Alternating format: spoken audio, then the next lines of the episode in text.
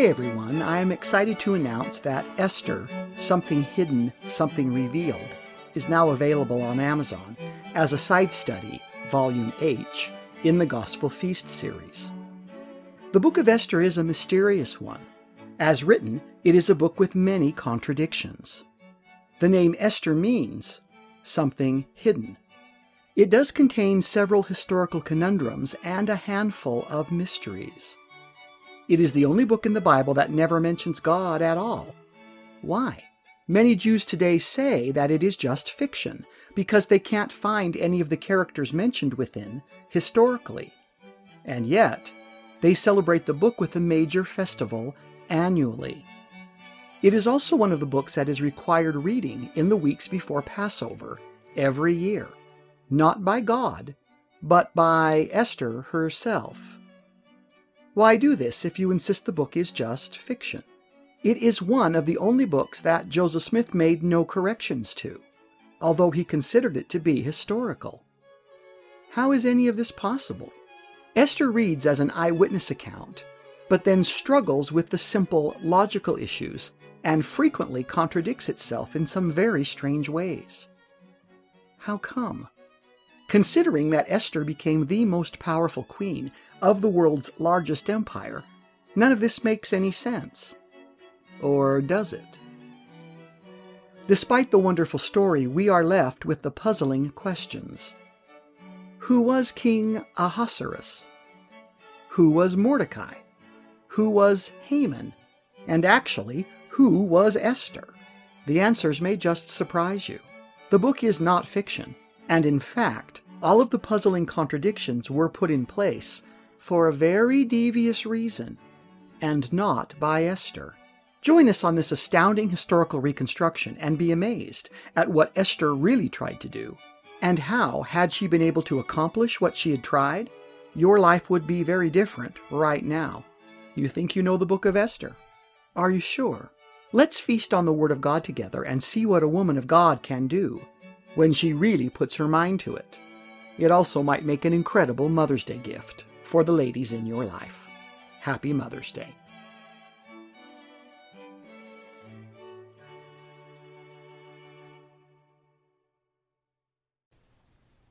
This is the Gospel Feast Podcast for those that need a little meat after the milk. It's time to feast on the Word.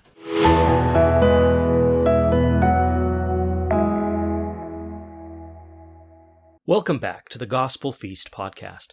We are actively preparing for Season three on the Book of Ruth. And you know, I have been amazed at the wealth and the pearls of wisdom that are in this short four-chapter book. But we do need a historian to help open it up for us. And I promise you, it will be worth the wait. Now, this episode is a seventh episode, so in honor of Eastern thinking, we are resting from our normal topics and enjoying questions from our listeners. And thank you all for sending them in. Read. Our first question comes from Mohai of Bengaluru, India. And he asks, why aren't Mormons vegetarians, considering they have their inspired word of wisdom? Oh, that is a good question, Reed. Can we talk about that? Boy, we've got some smart people that will listen to this show. Wow. Thank you for that question, I guess. The word of wisdom is kind of confusing. I guess it is and it isn't. If you really stop and analyze it, it's kind of confusing. Let's start from the very beginning. For those that don't even know what the word of wisdom is, there is a book called The Doctrine and Covenants, and it is a series and collection of revelations from the Lord given through the early prophets of the church. Now, the eighty-ninth chapter of that book has come to be known uh, among the Mormons or among the members of the Church of Jesus Christ of Latter-day Saints as the Word of Wisdom. We call it the Word of Wisdom because the very first thing that the Lord said to Joseph Smith when he gave him this section, which is what we call these revelations, sections of the Doctrine and Covenants, he said right from the start, a word of wisdom for the benefit of the council of high priests assembled in Kirtland and the church and also the saints in Zion. And where it kind of throws people that don't really understand our church or culture, is the next verse says, to be sent greeting, not by commandment or constraint, but by revelation and the word of wisdom, showing forth the order and will of God in the temporal salvation of all saints in the last days. So it says right away that it's a principle given for wisdom, but not as a commandment. No, it's interesting. So it's more like the Lord in his capacity as a counselor. And so he's basically opened it by saying, here is something very intelligent you should listen to. Yes, for your temporal salvation. So specifically for your earth life, the salvation of your earth life. We don't really see it that way today. We really do see it as a commandment, and we really strive to follow this as though it were a commandment. And to be honest, Elder Packer said that in our day it is now a commandment. So we try and treat it that way. But it does have some very incredible advice in it, some rather groundbreaking health advice that I believe has been the reason that most Latter-day Saints have the healthier life. And certainly those that follow the Word of Wisdom do feel like their days are healthier. Well, I know there have been studies done, and not specifically just on members of the church, but people following similar diet or similar lifestyle, and they do have fewer health issues, lower health costs, and typically longer lives. That's something that on the offset you wouldn't know, but the Lord would. Having infinite knowledge as he does, he would know, do this, and then in forty, fifty years you'll see the benefit. But we've done studies now to prove that. I think that's very true. Specifically to address Mohi's question, there is a section in the Word of Wisdom that deals with meat, and it is a little bit confusing the way it reads in the text now. Not so much in the culture. I think that the culture of the church understands it correctly, but I don't think it's been recorded exactly as it was intended to be recorded, and I think that's where the confusion comes. If you go and read the Doctrine and Covenants, section eighty-nine, the Word of Wisdom, as Joseph Smith recorded it. And you can also get it in the editions that Brigham Young released. I believe I also have in my collection the edition that Wilford Woodruff released. So you can see there's these various editions. In our modern edition, it was altered just a little bit. Oh, do tell. In about nineteen twenty-one, the church became aware that some of the grammar in the scriptures needed a little bit of work. I really believe personally this can be connected back to Joseph Smith and the loss of the one hundred sixteen pages. As people probably know, when the Lord was having the prophet translate the Book of Mormon, he had gotten through one hundred sixteen manuscript pages, and then he had allowed them to be borrowed so that they could be used as proof of his talents or his interpretive abilities, and those pages got lost. And the Lord commanded the prophet not to retranslate them, but to take an appendix to the Book of Mormon and put it at the front to replace the missing pages. Okay. What happened is the loss of those pages so affected Joseph Smith that he was severely chastised for losing them and for letting them out of his sight. And it really affected him. You can read the chastisement in the early part of the Doctrine and Covenants, in the early sections. It's very harsh. And the prophet felt really terrible about what had happened.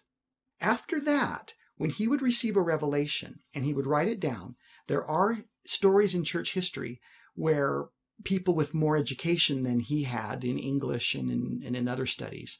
My favorite stories, particularly in connection with William McLellin. William had read one of the revelations and told Joseph that he needed to improve some of the grammar and punctuation. And Joseph looked at him and said, "Do you have any idea who you're editing?"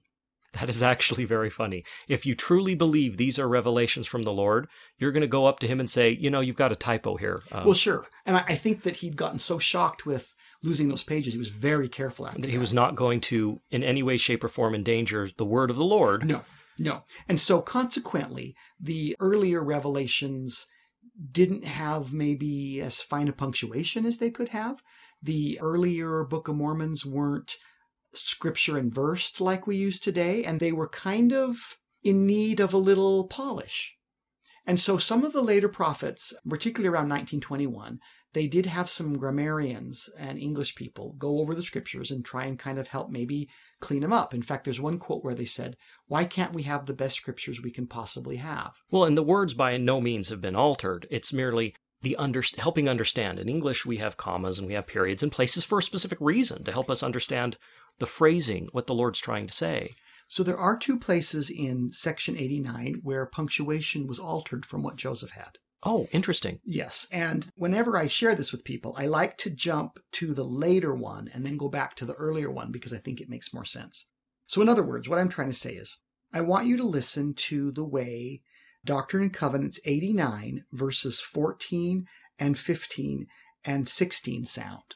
All grain is ordained for the use of man and of beasts to be the staff of life, not only for man, but for the beasts of the field and the fowls of heaven, and all wild animals that run and creep on the earth. And these hath God made for the use of man only in times of famine and excess of hunger.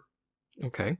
So when you read that, it's saying, all grain is ordained for the use of man and beasts to be the staff of life, and not only for man, but for the beasts of the field and the fowls of heaven and all the wild things that creep on the earth. And these hath God made for the use of man only in times of famine and excess of hunger. So, from what it's saying, we're only allowed to have these grains when we're hungry. Yeah, isn't that how that reads? And at least how the way it sounds. But that's not the way the punctuation was when Joseph recorded it. This is how it went when he said it. All grain is ordained for the use of man and of beasts, to be the staff of life, not only for man, but for the beasts of the field and fowls of heaven, and all wild animals that run and creep on the earth, and these hath God made for the use of man only in times of famine and excess of hunger.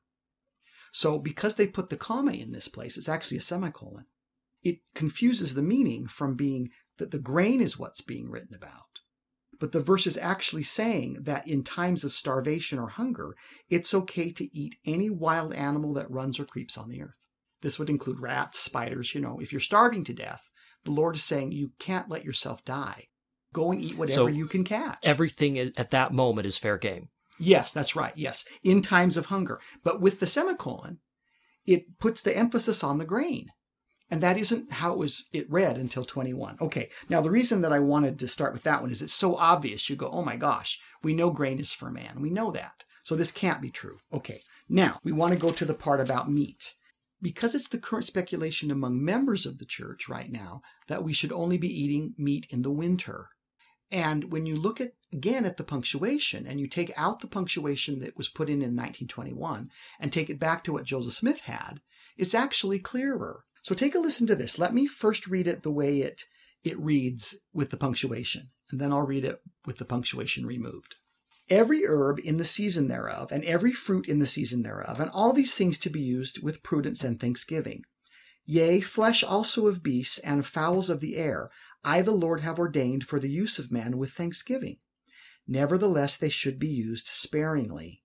And it is pleasing unto me that they should not be used, only in times of winter, or of cold, or of famine. Okay, so that's the punctuation now. Yes. Basically indicating these things are for your use, but sparingly and only in the winter if you can help it. That's what it says. That's what it says. Let's put the punctuation back to what Joseph Smith had and see if it doesn't change the meaning. Yea, flesh also of beasts and the fowls of the air, I the Lord have ordained for the use of man with thanksgiving. Nevertheless, they are to be used sparingly. And it is pleasing unto me that they should not be used only in times of winter, or of cold, or famine. Well, from the inflection it says he does still want us to be sparing. True. And thanksgiving. True. And appreciative. But not just in winter, it's for all the time. That's right. That's the point. Now, exactly as to the question about why aren't Mormons vegetarian, we probably do eat a lot of meat as a culture, probably more than we should. I had a hamburger yesterday. Well, and I had a steak and it was really good. But um, so the Lord does say we're probably eating too much, but he didn't say that we were not to have any. So, you know, that brings a scripture to mind. I recall a scripture that a time the Lord had said, he who will not eat meat is not of me.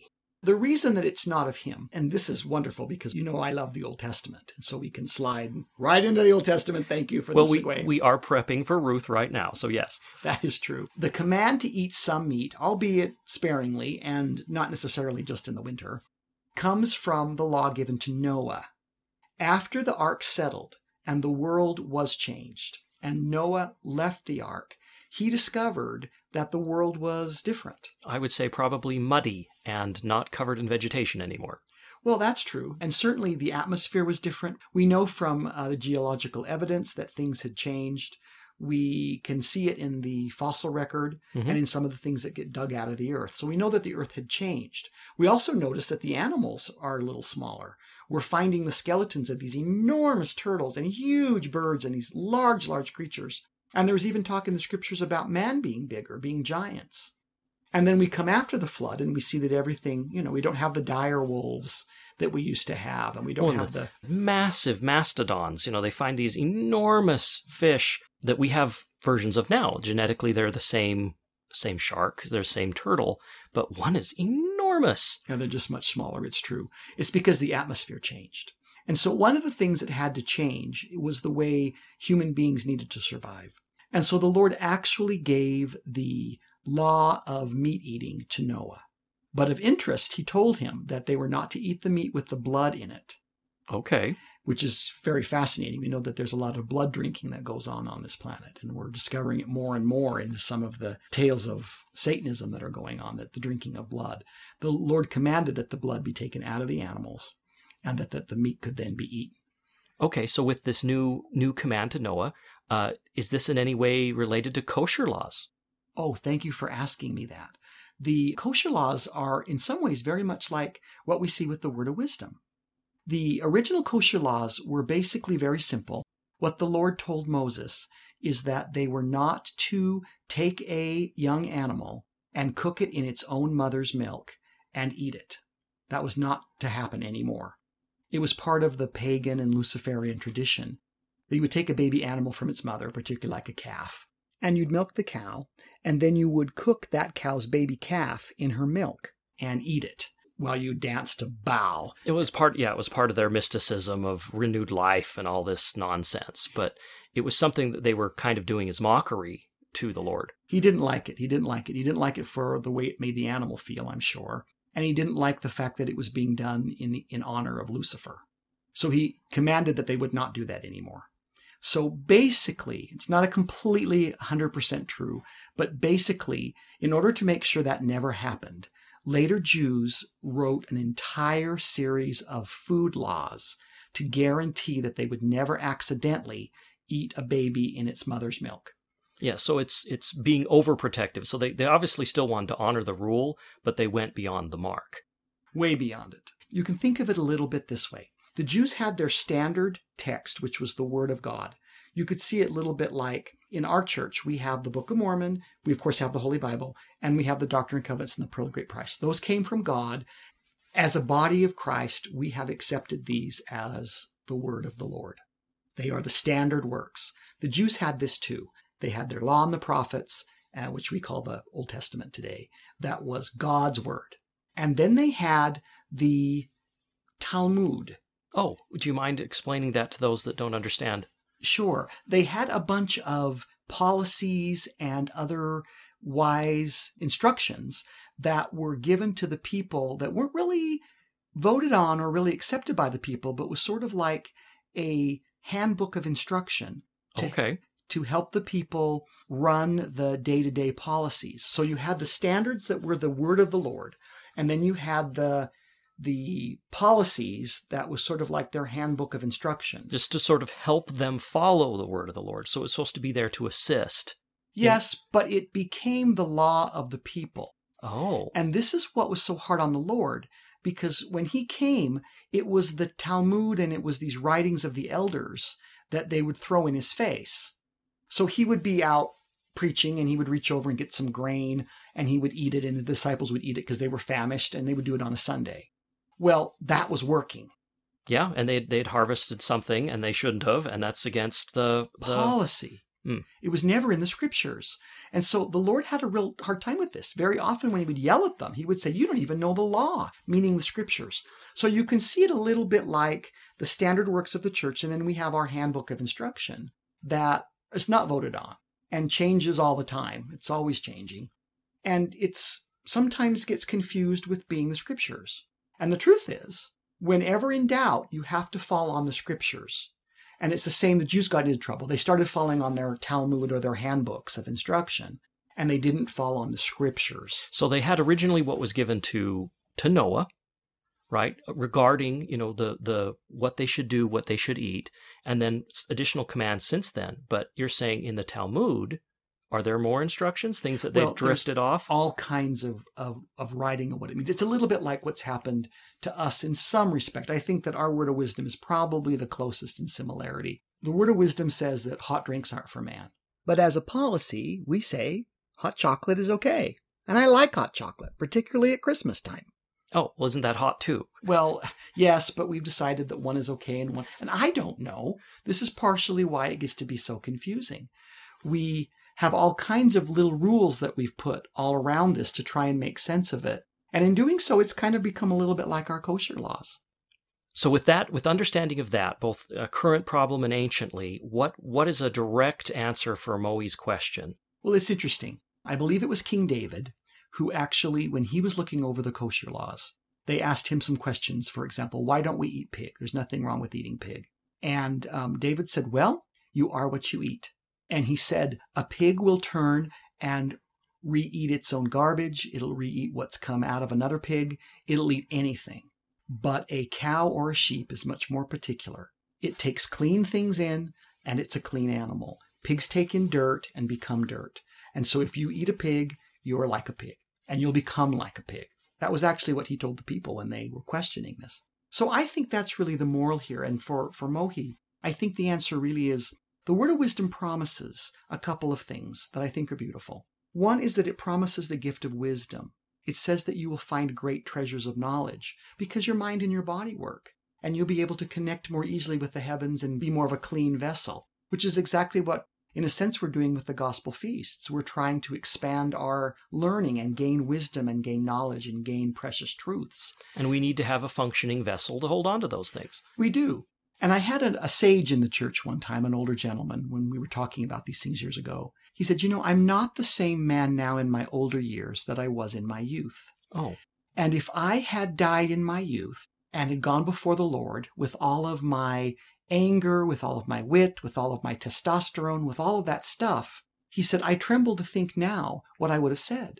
Oh, or or how the Lord would have responded to such brash braggadocio in his face. Well, he, it was interesting because he said now that he'd aged, he said he'd had a time to repent, a time to reflect, a time to spend his life preparing to meet God. So to a large extent, the Word of Wisdom buys you time to actually prepare to meet him because you're going to have to. If you don't show up and storm the gates and go there with the sort of, you know, testosterone that you might, but show up with the humility, you may very well find that you're grateful for the experience and happy, happy to see the Lord as opposed to coming with your list of questions.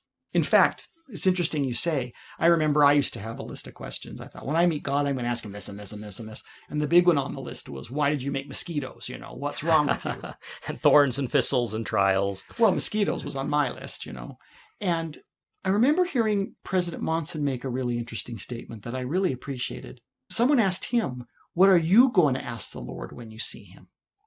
And President Monson said, I'm not going to ask him anything. I'm going to shut my mouth and listen to what he has to say. That is wise counsel. I thought it was brilliant. You know, all of us are going to tell God what to do, you know. We all counsel the Lord, and we're waiting for him to come so desperately. And are we going to listen or are we going to counsel him, you know? We should counsel with him, or more specifically, listen to his counsel. But we busily counsel him too often. The other one that I thought was really brilliant is the Word of Wisdom really ultimately is about addictions. Interesting. The Lord doesn't want us to be addicted to anything because an addict is a slave. Well, and, and easy to manipulate. Easy to manipulate. And open to temptation to, if one addiction is there, perhaps another can be fallen into.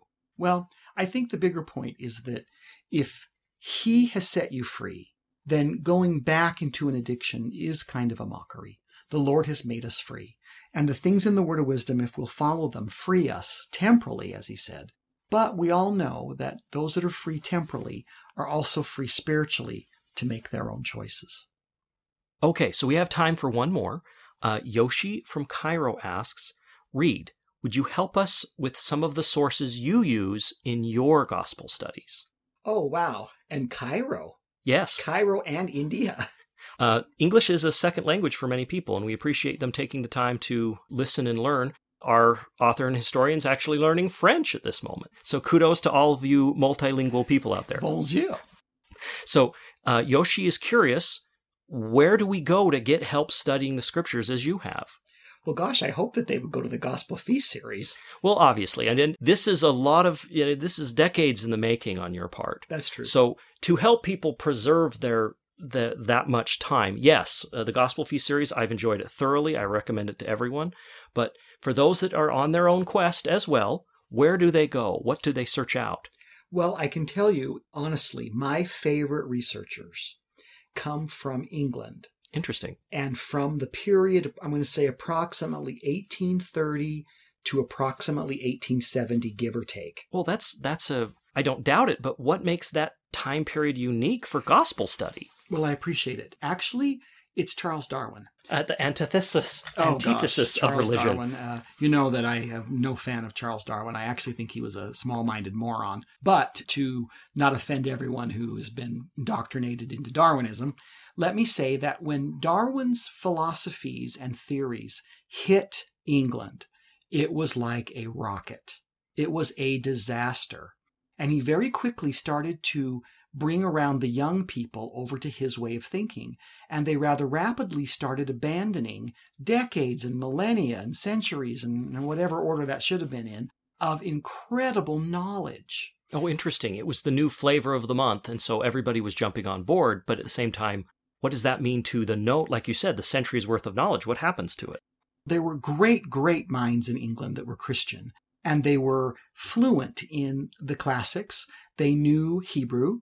They knew Greek, they knew Latin, of course they knew French, and they were alarmed that these kids, the youth, were throwing away tremendous amounts of knowledge just because Darwin came along and said, hey, you used to be a monkey, that used to be a banana, that used to be a rock. And so they saw this happening to their culture. They saw they their did. culture changing in their very faces. They did. They and did. What was their response? They trembled that knowledge that had come down from the ancients would be lost. And so they started writing books and tracts and various volumes of knowledge to try and preserve it before it was gone. Okay, so things that were common knowledge to them, they knew wouldn't be in a very short amount of time. Well, it's not today. Oh, interesting. Most people are shocked when I say, if you want to learn about the depth of Christianity and some of the great stuff, go to the English and look from eighteen thirty to eighteen seventy. They say, I'm shocked. Why? Well, now that makes perfect sense. If that's when the people, and if they were that multilingual, they had read the scriptures in Hebrew, English, German, they would have probably a better understanding of what the words actually meant as they'd been translated various times. And then, as you said, have the benefit of so much writing through history that had been done. And all of that was just going to disappear because a guy saw, you know, a, a bird that ate a seed and a bird that ate a different seed. Well, that's what bothered them. They felt like that the world was giving away diamonds for lumps of coal. Oh, wow. So these writings, their writings, where are they found? Well, you can get them. A lot of stuff's in the public domain because, you know, it's eighteen thirty to eighteen seventy, give or take, and all that stuff is, isn't copyrighted anymore. A perfect example to start would be, get your hands on, and I've mentioned this book before, Sir Robert Anderson's The Coming Prince. Oh, yes. That's a perfect example of a very intelligent Brit who, using math and knowledge, was able to show that Jesus indeed was the Christ from Daniel, and using mathematical texts that dealt with Sir Isaac Newton. Another one, uh, Alexander Hyssop's The Two Babylons. An unbelievable book. When you read that, you feel like you're reading Nibley on Fire. Oh, wow. Okay. Thank you again all for your questions, and we are still busily working to prepare for Season three on the Book of Ruth. We encourage everyone to get themselves a copy. Remember, it's also free on Kindle Unlimited. And until then...